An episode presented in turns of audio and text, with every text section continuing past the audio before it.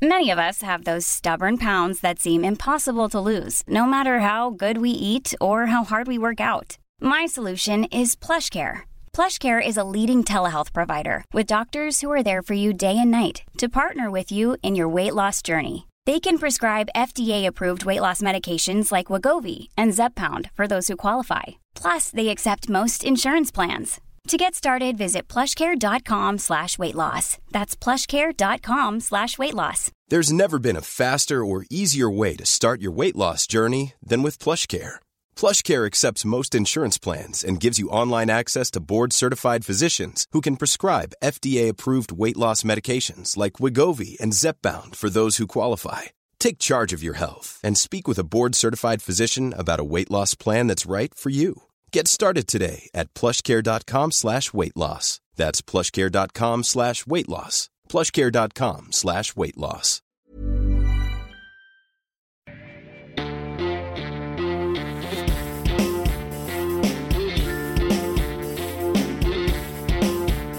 Du lytter til Liberal Aften podkast.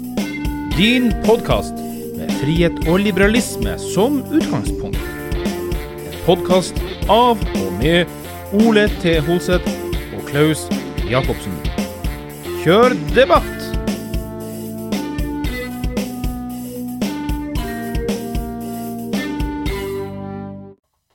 Hei og velkommen til en ny episode av Liberalaften, eh, om enn litt flirfull denne gangen, for at vi sitter her i studio og koser oss litt, grann, med tanke på det skal vi ikke komme inn på. Eh, hvis du vil nå oss her i Liberalaften, eh, så gjør du det på liberalaften at gmail.com, facebook.com, skråstrek liberalaften, og så finner du oss på Instagram. Og jeg heter Klaus, og du er Ole. Og vi har fortsatt besøk av Bent Johan. Yes. Ja, nå har jeg fått ut de tankene som jeg burde få ut, så da kan vi gå videre. Um, sånn er det noen gang. Det kan jo sette seg på netthinna litt av hvert. Skal ikke komme inn på hva det var. Eh, Bent Johan og Ole og meg sjøl, vi har alle faktisk en felles bakgrunn eh, langt tilbake i tid. Eh, noen av oss starta i FPU, og noen av oss starta i Frp, så vidt jeg husker. Og Da tenkte vi ta en runde på om vi klarer vi huske så langt tilbake i tid. Jeg sliter. hva, hva var opprinnelsen til vårt engasjement politisk? Vi kan begynne med deg, Ole, først. da. Det begynte med at eh, faren min han var en venn av Anders Lange, så da jeg var liten, 6-7-8 år gammel, så besøkte vi Anders Lange på hundekennelen hans i Asker, og det var i Asker jeg vokste opp. Og etter at han eh, døde, så ble det jo på en måte naturlig at jeg fulgte med på alt hva Carl I. Hagen gjorde. Og Carl I. Hagen han hadde hytte i Sandefjord, eh, type 500 meter fra hytta der til, til mormor og morfar. Eh, og så var jeg aldri medlem av Frp før jeg var ferdig med studiene i 1989. Eh, da kom jeg på en måte rett inn i en sånn supersuksessbølge. Ja. Som eh, også førte med seg at jeg forsto at når jeg var ferdig med journaliststudiene, så ville de, eh, det partiet trenge folk, og da søkte jeg på en jobb der som journalist i partiavisen Fremskritt. Og det var hele bakgrunnen min, Så, så du ble journalist før du ble politisk aktiv, egentlig? faktisk. Ja.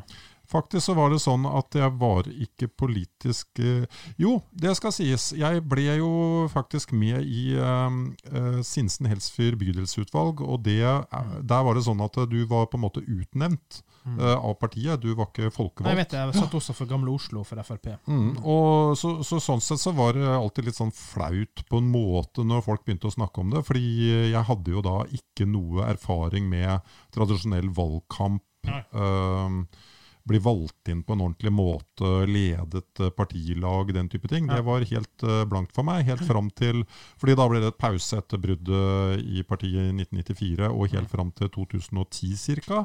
Mm. Da ble jeg medlem av eh, Frp her lokalt i Sandefjord. Mm. Og da begynte jeg å få mer sånne normal erfaring med å sitte i et lokallag og Ja. og så videre. Og gjorde det passelig bra i valget i eh, 2011. Gjorde det vanvittig bra i eh, 2015. Mm. Eh, var vel eh, Sandefjords tredje mest populære politiker i gåseøyne Slenger, altså. i slengere. Mm. Uh, og så da klarte vi ikke å komme inn nå som liberalister Nei. i uh, 19... Men vi var nært. Vi var ikke langt unna, og begynner å se litt på statistikk der med hvem Mm. som klarer seg av nye partier og sånt nå, så, så lå vi ikke helt eh, dårlig an. Men eh, ja, så det er i hvert fall min bakgrunn. bakgrunn. Men du, i perioden, fortalt. i perioden der 94 til 2010 gjorde du ingenting av Nei. politisk aktivitet? Nei. Det er helt pussig, egentlig, hvordan Ja. du kan nesten slå av den knappen. Ja. Uh, Ikke så pussig, for jeg har jo gjort det samme, egentlig. Ja, ja. Nei, man fikk jo lyst til å kaste en murstein på TV-apparatet av og til når man så på debatter og sånn, og man syntes det var merkelig at uh, det var helt fravær av stemmer som snakket om eh, mindre stat osv., men så bare tenkte man at eh, nei, jeg kan jo ikke melde meg inn i Frp igjen. Men eh, jeg kom vel til den erkjennelse at uh, hvis man liksom skal sette seg på sin høye hest og bare lete etter det perfekte partiet, så Kommer da kommer du ingen vei. Uh, Men Nei. når da liberalistene oppsto, så ble det liksom så selvsagt uh, Mm. på mange måter at jeg bare måtte inn der, fordi det var så mye, mye nærmere det jeg står for da. Mm. Bent Johan? Jeg husker det ca. 1985, da jeg var 14 år gammel. Mm. For første saken jeg engasjerte meg i, var at jeg reagerte på at man ville gi penger til uhjelp. Jeg skjønte ikke at man kunne gi vekk andre folks penger. Nei. Eh, eh, og den andre saken jeg husker fra gammelt av, er eh, kjønnsdiskriminering. Mm. Eh, eller unnskyld, kjønnskvotering. Kvotering. Kvotering, folk- kvotering. Ja, mm. For, for eh, i dag er jeg jo lærer, Mm. men, men eh, da jeg var altså, Min pappa var ung, så skulle Mm. han òg bli lærer. Han hadde planlagt om. Eh, Mm. Og han søkte Det var opptak på, på lærerskolen, eh, og han klarte nesten, da. Eh, eh, hadde han fått nokså godt på den siste sangtesten, så hadde han kommet inn. Men han sang mellom bakker og berg, så det loma og fikk en lite godt. Okay. Eh, eh, men han var, li, han var faktisk god nok til å komme inn. Men den gangen var det så eh, Ja, jeg hadde ikke blitt lærer hvis de hadde holdt på med sånn. Jeg hadde aldri våget. Men, men, men han lå an til å komme inn. Ja. Men den gangen var det så mange mannlige lærere at han ble kjønnskvotert ut pga. ei dame skulle bli lærer. ja. Eh, og dermed ble han ikke Nei. lærer. Eh, Nei. og denne her historien har blitt fortalt av bestemora mi opp Ja, ja, igjennom. ja. Og skjønte at men det er jo helt man kan ikke diskriminere eller kvotere mennesker. Nei. Altså, Man burde jo ta ut fra hva man kan. Så det var det som vekka min interesse. Mm. Eh, Hvorfor ble det da uh, Frp eller FBU var det vel første gangen da? Ja, det var vel egentlig Eller hadde du flere valg, egentlig? Sto du, og valgte mellom noe? Nei, altså Frp var det eneste som var mot uhjelpen og mot kjønnskvotering. Ja. Så da var det egentlig ve- veldig okay, greit, de- egentlig. Du fikk svar på dine to Eh, saker. Eh, og, og, og, og jeg meldte meg ikke inn i FPU, jeg meldte meg inn i Frp, okay. eh, egentlig. Eh, meldte meg inn på 18-årsdagen min, okay. for jeg tenkte at jeg hadde ikke lyst til å bli med i noe før. Nei. Var ikke så egentlig så veldig aktiv. Mm. Eh, men så var litt med i FPU og sånn, og så landsmøtet 1992 Ja. Så skulle det være i Oslo, i Mm. FPU. Og jeg hadde egentlig ikke tenkt å være med der. Uh, men siden jeg var i Oslo, så ville jeg gjerne komme innom og høre på. Så derfor fikk jeg Aust-Agder FPU til å sette meg opp som observatør, første observatør. Ja. Men så var det en av delikatene som faktisk ble Det var, det var ikke jeg var der, Det var jo i Sandvika, det der er- som nå er Tonehotell, i 92.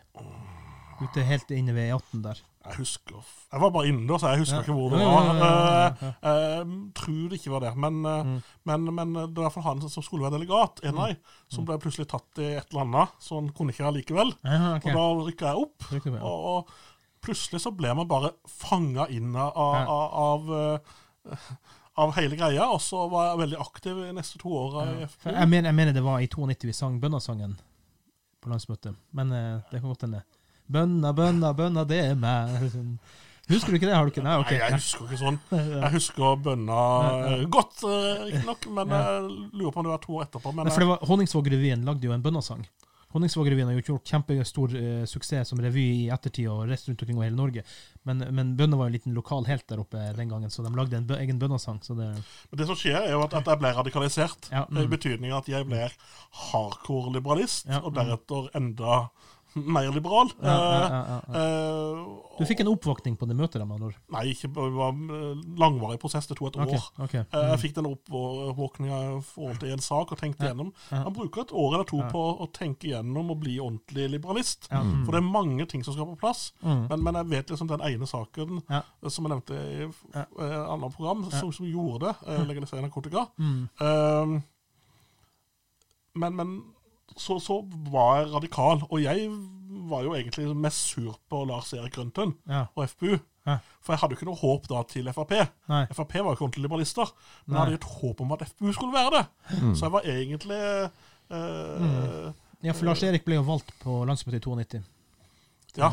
Mm. eh, Og Aust-Agder var jo på vippen. Ja. Han vant med Hadde fem stykker skifta synspunkt, så hadde det gått annerledes. Og Hvem som var motkandidaten da? eh, Ingvar Myrvolden.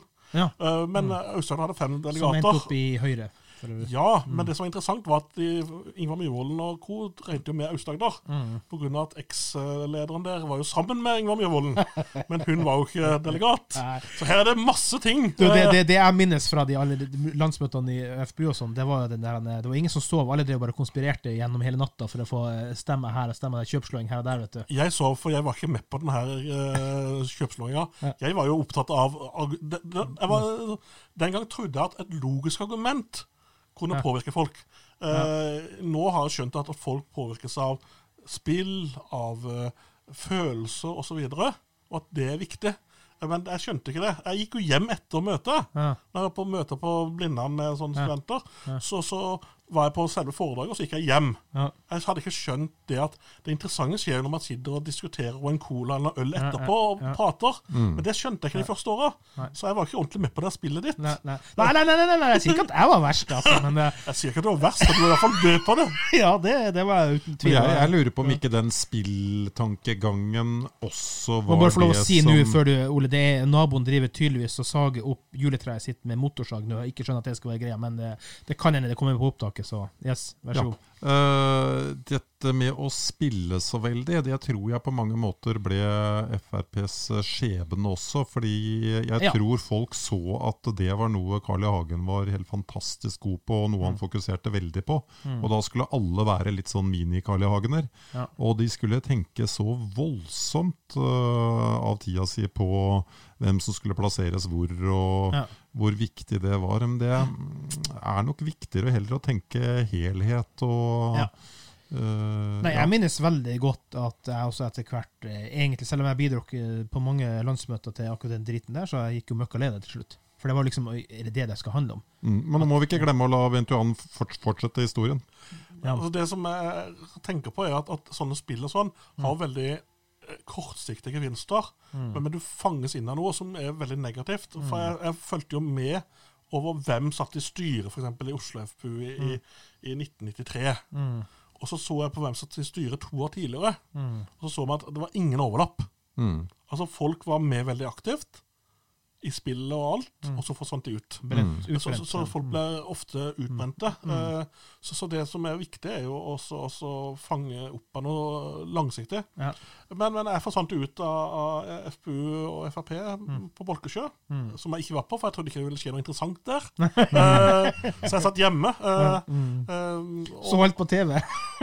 For det kom jo på TV. Det ble jo ene reportasjen etter den andre der, så det Jeg husker ikke hva jeg hadde av TV. Jeg husker jeg hadde en sånn tolvtommer sort-hvitt med sånn skytetråd over hele leiligheten for å få inn litt bilde. Uten NRK-lisens, selvfølgelig. Ja.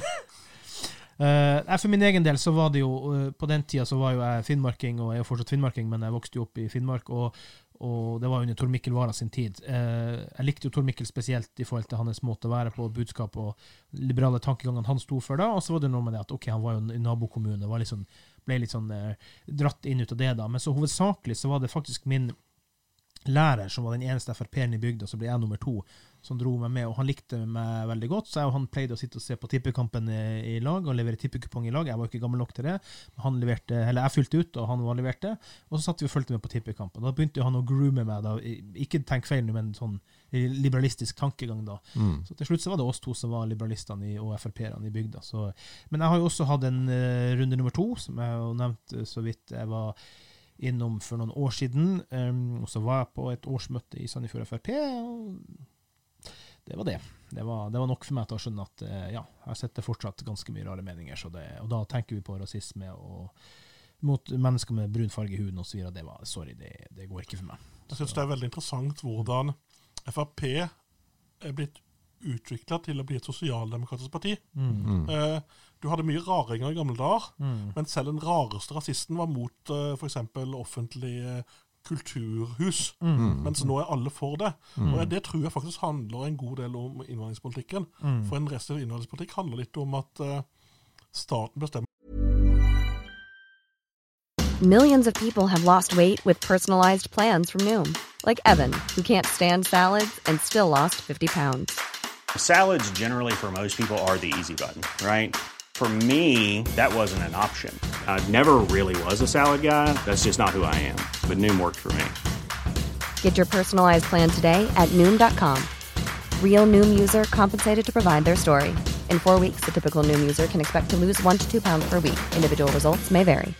This is Paige, the co-host of Giggly Squad, and I want to tell you about a company that I've been loving, Olive and June. Olive and June gives you everything that you need for a salon quality manicure in one box. And if you break it down, it really comes out to $2 a manicure, which is absolutely insane. It's also so easy to get salon worthy nails at home with Olive and June. The difference between how your nails used to look when you did them yourself and now with the Manny system is a complete game changer. The best thing about Olive and June too is it's a quick dry. Dries in about one minute, lasts for five days, and full coverage in up to one to two coats. Visit oliveandjune.com slash perfectmanny20 for 20% off your first system. That's oliveandjune.com slash perfectmanny20 for 20% off your first system. Many of us have those stubborn pounds that seem impossible to lose, no matter how good we eat or how hard we work out. My solution is PlushCare. PlushCare is a leading telehealth provider with doctors who are there for you day and night to partner with you in your weight loss journey. They can prescribe FDA-approved weight loss medications like Wagovi and Zepbound for those who qualify. Plus, they accept most insurance plans. To get started, visit plushcare.com slash weight loss. That's plushcare.com slash weight loss. This Mother's Day, celebrate the extraordinary women in your life with a heartfelt gift from Blue Nile. Whether it's for your mom, a mother figure, or yourself as a mom, find that perfect piece to express your love and appreciation. Explore Blue Nile's exquisite pearls and mesmerizing gemstones that she's sure to love. Enjoy fast shipping options like guaranteed free shipping and returns. Make this Mother's Day unforgettable with a piece from Blue Nile. Right now, get up to 50% off at BlueNile.com. That's BlueNile.com. Even when we're on a budget, we still deserve nice things. Quince is a place to scoop up stunning high-end goods for 50 to 80% less than similar brands. They have buttery soft cashmere sweaters starting at $50, luxurious Italian leather bags, and so much more. Plus, Quince only works with factories that use safe, ethical, and responsible manufacturing.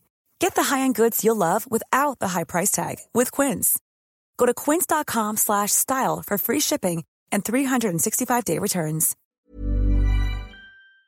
Hvor du skal bo og hvor du skal jobbe. Og Det er en grunnleggende sosialdemokratisk tankegang. Mm. Så alle de som kom inn pga. nei til innvandring, de var sosialdemokrater i tillegg. Jeg tror ikke det er noe tvil om det. Den eh, prosenten av de som hadde prinsipielt syn, nemlig at uh, helt greit med innvandring, men uh, da skal de betales av uh, frivillige.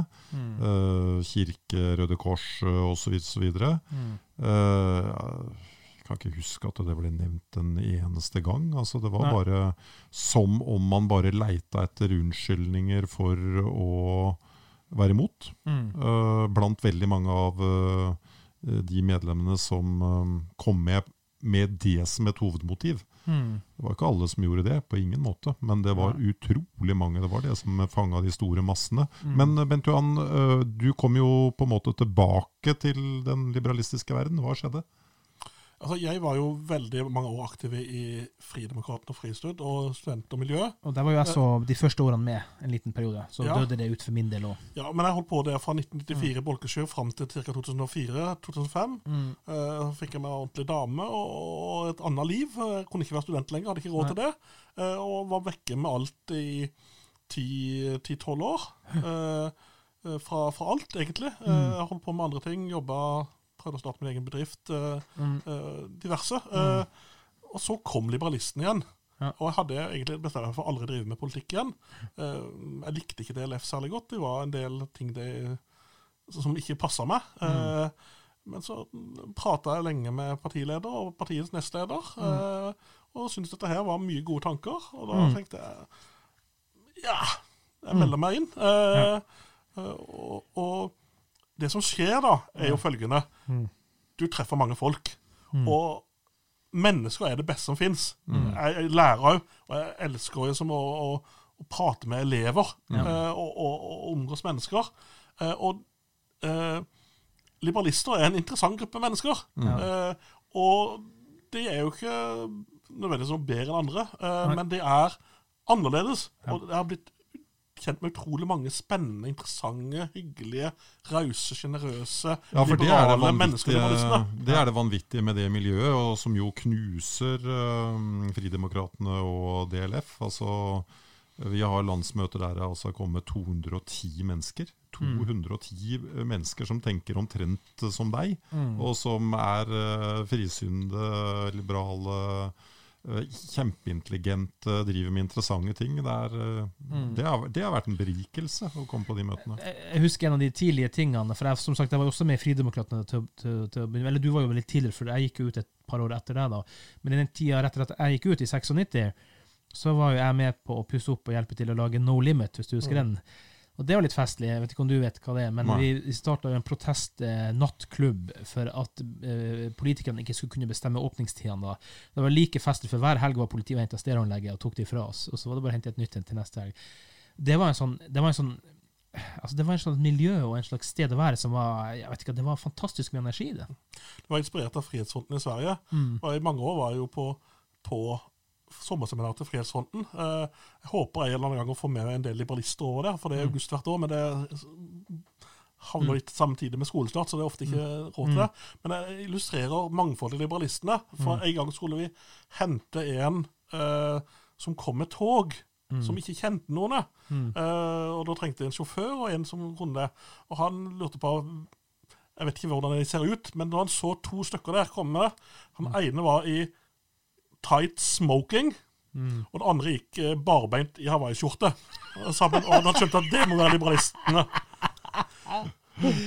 Oi, oi, oi. Han hadde selvfølgelig rett. Ja, Da kan jeg selvfølgelig. gjette på hvem av de to jeg var. Ja. Du var han i ikke-tights. Eh, sånn er det. Eh, da vet dere litt om vår bakgrunn og hvordan vi kom inn i denne verden. Eh, Ole har jo skrevet et fantastisk flott lokalprogram for eh, liberalistene i Sandefjord siste runde, og vi har fått mye skryt for den. Veldig kortfatta og enkelt og fint eh, skrevet. Um, og Ole, du er jo nå i, i programkomiteen til liberalistene, og så tenker jeg liksom, hva, hva blir nøklene eh, for å bygge det partiet for fremtida i rent politisk øyemed? Hva tenker du om det?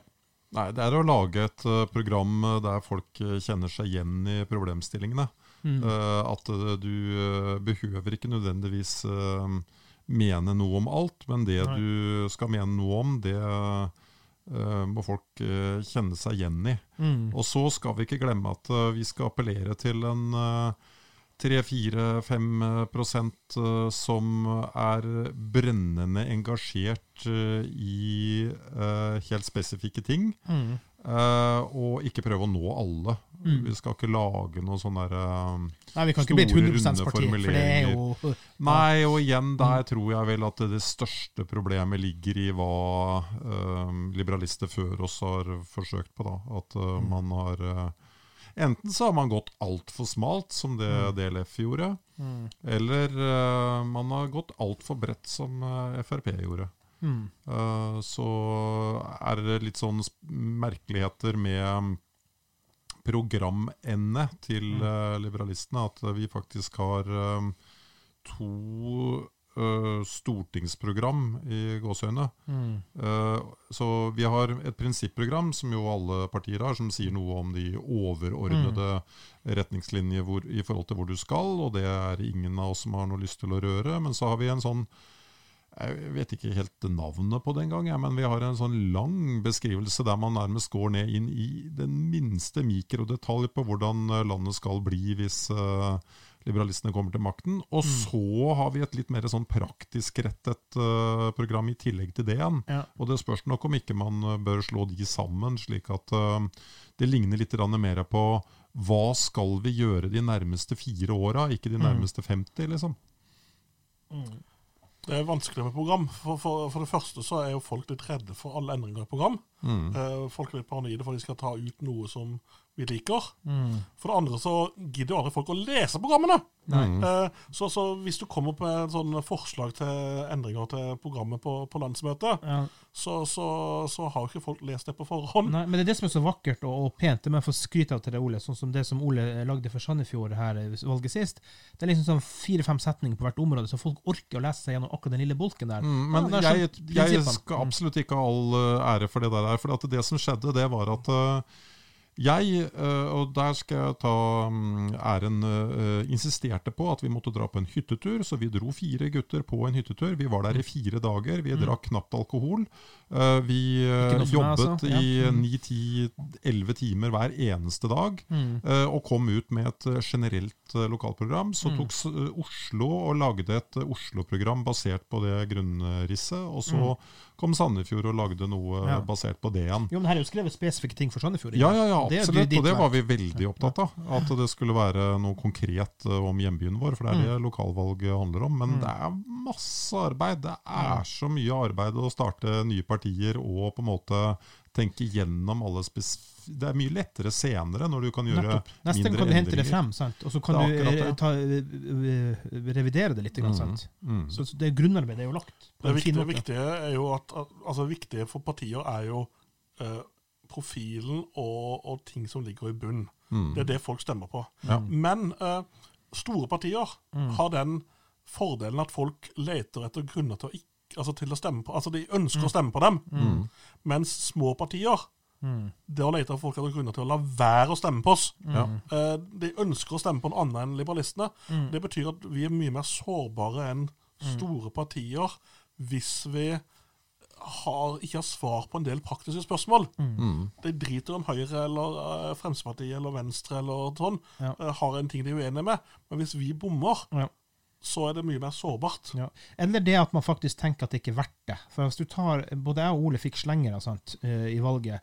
Hadde du tatt de slengerne, så hadde vi vel nesten vært i mål. Altså, Man vil ikke gi oss hele stemmen, men slengeren Vi hadde nesten kommet inn her. Så folk må bare våge å tørre at det er verdt noe. Og en annen ting, som selvfølgelig ikke er noe system som vi skal bejuble opp, da, men poenget er at du får faktisk belønning pengemessig fra, fra myndighetene på antall stemmer òg, så det gir jo litt tilbake til et parti. Eh, selv om vi har jo snakket om det før, alle partier burde klare seg sjøl uten statsstøtte og er ferdig med, ferdig med det. Men eh, det nytter. Du må få folk til å tørre å våge å stemme på oss, selv om vi er liten. Men det, hvis ikke du har en veldig, veldig konkret grunn, så er folk redd for å stemme på nytt. Fordi, for det, Stemme betyr ikke så mye, men folk spør deg hvorfor stemte du på det partiet. Ikke sant? Og, og så, hvis de finner fram noe eh, gærenskap om det partiet, eh, så vil det bli brukt mot deg. Og nye partier har ikke den samme silingsmekanismen som gamle partier. Nei. Så det er mer sannsynlig for å finne en eller annen gærning som tilfeldigvis har fått et eller annet verv. Eh, så- og folk er redde for det. Eh, og det er derfor små partier skal være veldig nøye på, på hvem man gir verv til. Ja, Eh, uten tvil. Uten tvil. Eh, eh, men, men, men vi ser forskjellen allerede på valget fra 2019 til 20, fra 2017 til 2019. Ja. For jeg kjenner ganske mange liberalister. Mm. Eh, og det var veldig mange av de som ikke stemte på oss i 2017, som faktisk stemte på oss i 2019. Mm. For da hadde liberalistene modnet og blitt mer seriøse. Ja. Nei, det er bare å holde ut, så vil vi jo lykkes til slutt. Det er bare spørsmål om eh, liksom, hvor lang tid dette skal ta, og Ja. uh, hvordan det foregår. Men uh, det jeg ser som den aller største utfordringen, det er at skal du bli et uh, relativt stort parti, for du må ha disse 50 60 70 000 menneskene for å komme inn på Stortinget, mm. stemmene, mm, så må du lage et telt. Det, det teltet det må innbefatte litt forskjellige tolkninger av liberalismen. Men du vil jo heller ikke lage et program som er så generelt at du ender opp som eh, Høyre, Venstre eller Frp. Eh, ikke sant? Så du, det, det er en sånn selvmotsigelse i på den ene siden at du skal være litt pure, litt sånn ren, og litt eh, Du skal holde deg til prinsippene. Ja. Men samtidig så skal du jo om, skal du ikke lage de formuleringene så spissfindige at uh, en som ja, Bare for å ta et eksempel, eh, er eh, for å bruke mer penger på Forsvaret. Han vil ikke føle seg hjemme engang i liberalistene. Uh, ikke sant? Da, det, det, etter, etter mitt syn da, så blir det litt for gærent. Nei, men det er jo mulig, for eksempel, også liberalistisk øyemed, å si å bruke mer penger på Forsvaret hvis du reduserer noe på noe annet igjen. sant? Så, at, eh, så det er jo faktisk mulig å tenke den tanken. Nei, men det er ikke alle som tenker det. Nei, men det er mange som tenker det er at eh, mulig. det bare skal kuttes under enhver Ja, omstendighet. og det ser jeg. Men nå skal vi Men- vi- men- ja. men har, man har jo det som heter deal-breaker, som er ganske viktig her. Mm. Eh, man må ha noen ting, deal-breaker, som gjør at de gale personene ikke kommer med. Mm, mm, Eh, for, for de kan gjøre utrolig eh, skade. mm, Altså, står det en i et hjørne mm, eh, og roper ut at, at alle svartinger må ut av landet, mm, mm, så er det en deal-breaker for, for eh, 98% av alle anstendige mennesker. mm, Eh, og det finnes en del sånne ting mm. så, som er viktig å unngå eh, for et parti. Eh, og det, det er utrolig viktig å være klar over. Og så er vi jo alle personlig biased. Hadde jeg vært politimann, så hadde jeg vært opptatt av politiet. Hadde jeg vært forsvarsmann, så hadde jeg vært opptatt av forsvar. Hadde jeg vært lege, så hadde jeg vært opptatt av helsevesenet. Sånn vil det alltid være. Mm. Vi har personlige prioriteringer. Oh, yes. Eh, Det vil si, for at vi er jo så gode å snakke i vei her, at vi skal runde av denne episoden også. Eh, Og før jeg takker dere alle mann, så må jeg bare si det at det jeg tror som kanskje kan være veien videre for liberalistene, det er å bli nestekjærlighetspartiet i Norge. At vi blir kjent for å være nestekjærlighetspartiet som faktisk talt Vi bryr oss om innvandrere, vi bryr oss om de syke, vi bryr oss om de fattige, vi bryr oss om de rike, vi bryr oss om hvem som helst. Det lille partiet med det store hjertet, som Kristin sa på TV. Yes, det hadde vært veldig Ja, Spitsnogel. Ja. Yes. Eh, da tror jeg vi bare sier takk for i dag, eh, kjære lytter. Hvis du når eh, ut til oss, så gjør du det på liberalaften.gmail.com, eh, facebook.com skråstrek liberalaften, finn oss på Instagram liberalaften. Og utover det så sier vi bare takk for i dag, gutta. Takk for i dag. Takk.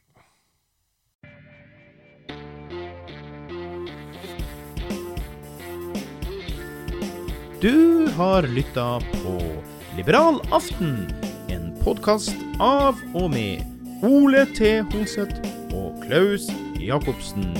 Vi takker for at du var innom, og vi håper du kommer tilbake for å lytte på oss igjen. Send oss gjerne et innspill eller to eller tre.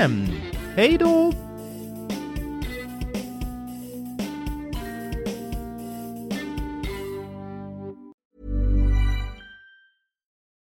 For the ones who work hard to ensure their crew can always go the extra mile, and the ones who get in early so everyone can go home on time, there's Granger, offering professional grade supplies backed by product experts so you can quickly and easily find what you need. Plus, you can count on access to a committed team ready to go the extra mile for you. Call, clickgranger.com, or just stop by. Granger, for the ones who get it done.